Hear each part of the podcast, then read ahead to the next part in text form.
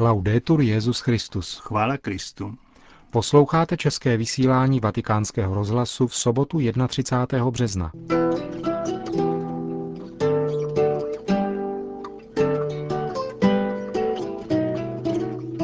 Alla fiera dell'est per due soldi un topolino mio padre comprò alla fiera dell'est per due soldi Benedikt XVI. se setkal s pěti tisíci členů Italského svazu řemeslníků.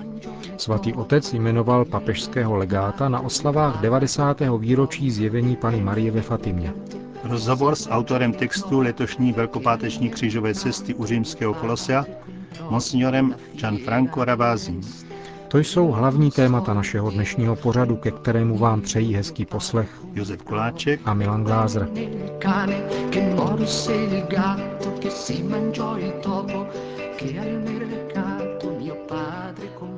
zprávy vatikánského rozhlasu. Vatikán. Benedikt XVI. se dnes v aule Pavla VI. setkal s představiteli a členy Italského svazu řemeslníků, který byl založen roku 1946 a který, jak řekl svatý otec, nepochybně přispěl k vybudování moderního italského státu.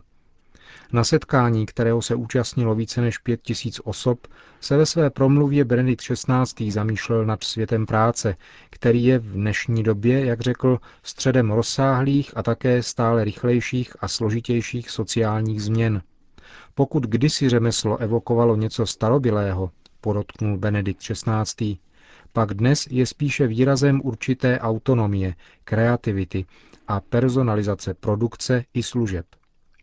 Papež se pak pozastavil u biblické perspektivy práce a poukázal na to, že práce je součástí prvotní situace člověka stvořeného Bohem.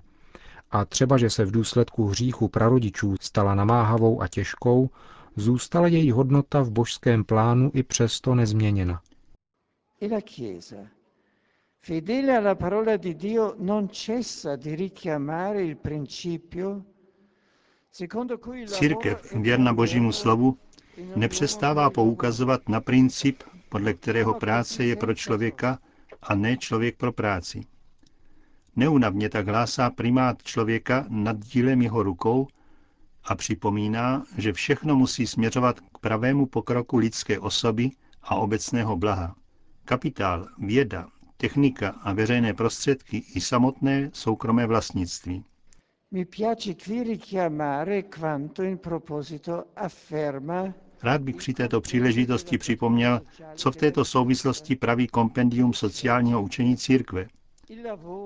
Práce v malých a středních podnicích, řemeslná a námezní práce mohou být příležitostí k tomu, aby se pracovní prostředí stalo ličtějším, jednak možností navázání pozitivních osobních vztahů ve společenství menšího rozsahu a jednak nabízenými příležitostmi větší iniciativy a podnikavosti.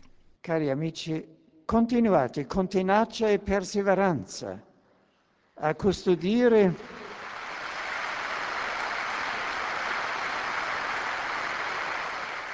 Drazí přátelé, pokračujte vytrvale a snaživě v pěstování a doceňování kultury řemeslné produkce, schopné uvést do života velké příležitosti k vyváženému ekonomickému pokroku a setkání mezi lidmi a národy. Kéž je vaší snahou, jakožto křesťanů, žít a dosvědčovat evangelium práce a přitom mít na paměti, že pán volá všechny pokřtěné ke svatosti prostřednictvím každodenního zaměstnání. V této souvislosti jsou známa slova světce našich dnů, Jose Maria Escriva, který řekl, že práce se tím, že ji přijal za svou Kristus, stala činností vykoupenou a vykupitelskou. Není pouhým prostředím, ve kterém člověk žije, ale prostředkem a cestou ke svatosti, skutečností hodnou posvěcení a zároveň posvěcující.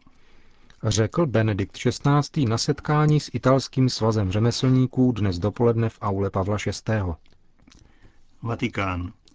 Svatý otec dnes jmenoval papežským legátem na oslavách 90. výročí událostí v portugalské Fatimě děkana kardinálského sboru kardinála Angela Sodana. Před 90 lety se třem chudým dětem, Lucii, Františkovi a Hyacintě, zjevila Pana Maria.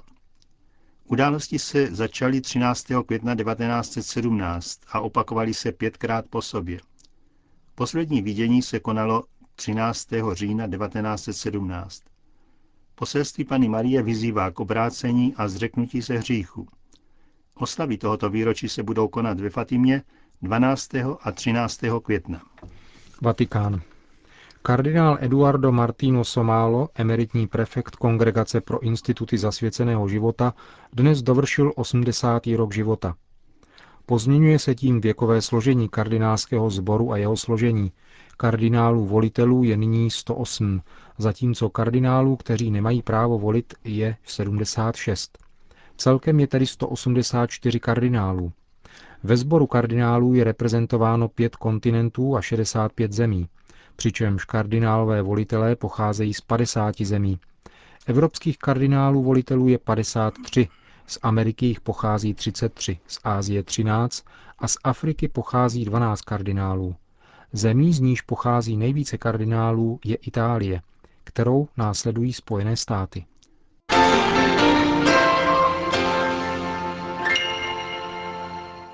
Větnam. Na osm let vězení byl ve Větnamu odsouzen katolický kněz a disident Nguyen Van Li, který byl obviněn z protikomunistické propagandy. Po 14 letech vězení byl tento kněz od letošního února v domácím vězení a v pátek byl znovu odsouzen spolu s dalšími dvěma muži a dvěma ženami, kteří byli odsouzeni do vězení od jednoho roku do šesti let. 60-letý katolický kněz Van Li byl obviněn z toho, že vytvořil hnutí za demokracii nazvané Blok 8406, jehož členy se stalo 2000 osob, a že podporuje ilegální skupiny tzv. pokrokové strany Větnamu. Všichni obvinění přiznali, že jsou členy této strany. Proces trval jeden den a protestovala proti němu Amnesty International a další organizace zabývající se lidskými právy. Řím.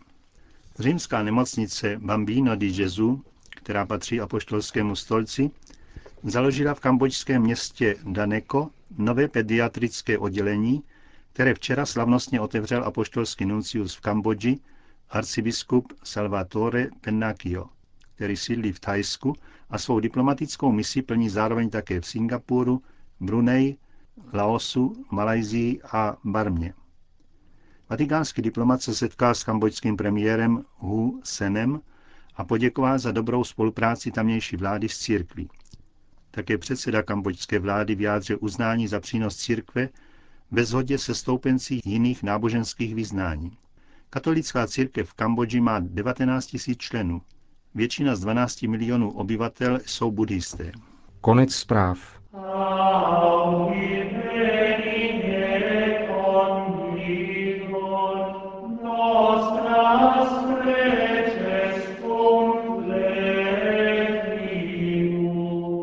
Texty k letošním zastavením křížové cesty před římským kolosem, kterou na Velký pátek tradičně vede svatý otec, napsal známý milánský exegeta a knihovník ambroziánské knihovny Monsignor Gianfranco Ravasi.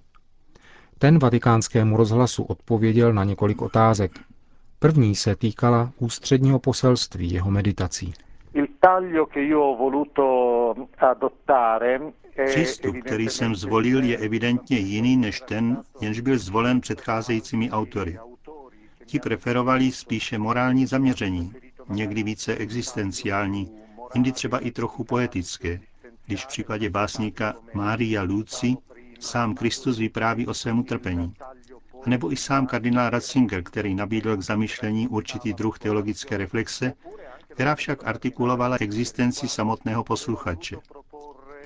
Vybral jsem si vypravěčsko-meditativní sloh. Poněvadž jsem exegeta, chtěl jsem v jistém smyslu znovu předložit text s jeho různými odstíny, protože text samotný je sice dobře znám, ale možná ne vždy ve všech jeho zabarveních. Osnova 14 zastavení je ve skutečnosti vzata z vyprávění o umučení podle Lukášova Evangelia, které bude letos čteno při liturgii.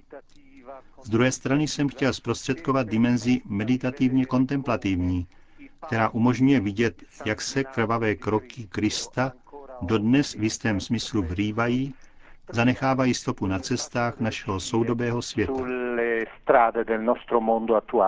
Je tolik křížových cest lidstva dnes jako včera a Bůh je chtěl na sebe vzít. Ecco, questo è proprio, proprio sulla, nella linea anche di quanto dicevo poco fa. I percorsi di Cristo. Ano, právě k tomu směřují. Kristova cesta je ve skutečnosti cestou syna člověka, což je biblický výraz označující lidství, ale znamená také jeho transcendentnost. V Biblii se tento termín vyskytuje s dalšími, řekněme, božskými ozvěnami. Z tohoto důvodu musíme vidět postavu Krista podle křesťanské teologie jako bratra lidského rodu. Nezapomínejme nikdy na to, že pašiové vyprávění evangelistů se pokouší obsáhnout celé to temné spektrum utrpení. Od fyzického utrpení přes strach ze smrti, opuštění od přátel a zradu, až po onen nejvyšší moment, kterým je dokonce mlčení Boha. Kristus je proto opravdu naším bratrem na všech křížových cestách lidstva, ve všech jeho utrpeních. Některé z těchto situací jsem chtěl připomenout. Z druhé strany však netřeba zapomínat na to, že je také synem božím, třeba že redukován na pouhou manipulovatelnou mrtvolu, když se ocitá pohřben v hrobě. A právě proto, že je synem božím, se v něm na cestách, temnými galeriemi naší bolesti, naší smrti, skrývá jiskra, zárodek věčnosti, života, naděje, Velikonoc. Proto bolest a smrt, poté, co jimi prošel Kristus, Syn Boží, už nejsou stejné jako předtím. Co znamená Ježíšův výkřik Bože můj, Bože můj, proč jsi mne opustil? Certo, e dobbiamo dire che a prima vista sembrerebbe essere quella di Cristo, almeno così come la narrano Matteo e Marco con questo ultimo grido, quasi diremmo noi una brutta morte. Jistě, musíme říci, že na první pohled by se zdálo, že Kristova smrt, alespoň jak to vyprávějí Matouš a Marek s tímto posledním výkřikem, je, řekli bychom, ohavná smrt. Bůh vykřikne a jak poznamenává evangelista, mocným hlasem zvolá a vydechne. Tato citace v skutku vyjadřuje i krajní neútěchu, která není zoufalstvím, ale krajní neútěchou, protože Kristus zakouší to, co zakoušíme i my v některých momentech našeho života a snad i v poslední, mezní situaci na hranici naší existence, kterou je smrt. V této chvíli zakouší mlčení Otce, které bylo pro něho maximálním možným spojením se s naším lidstvím. Nicméně nelze nikdy zapomínat na to, že podle hebrejské tradice, cituje-li se začátek nějakého žalmu biblického textu, chce se tím připomenout celý ten text, celý jeho obsah. Nuže tento liturgický 22. žalm je žalmem, který se začíná tímto výkřikem, ale končí určitým zpěvem chvály, určitým svého druhu Tedeum. Ve skutečnosti tedy zahajuje velikonoční hitro, je proto zapotřebí číst tento text z jedné strany se vší tou temnou bolestí, kterou obnáší boží mlčení, ale z druhé strany také s touto nadějí rána, které přijde. A Lukáš podává poslední slova z Ježíšových úst, která tvoří jiná citace žalmu, totiž 31. žalmu, Otče, do tvých rukou poroučím svého ducha. Říká otec Gianfranco Ravázi, autor textů pobožnosti křížové cesty, kterou povede svatý otec na Velký pátek před římským kolosem.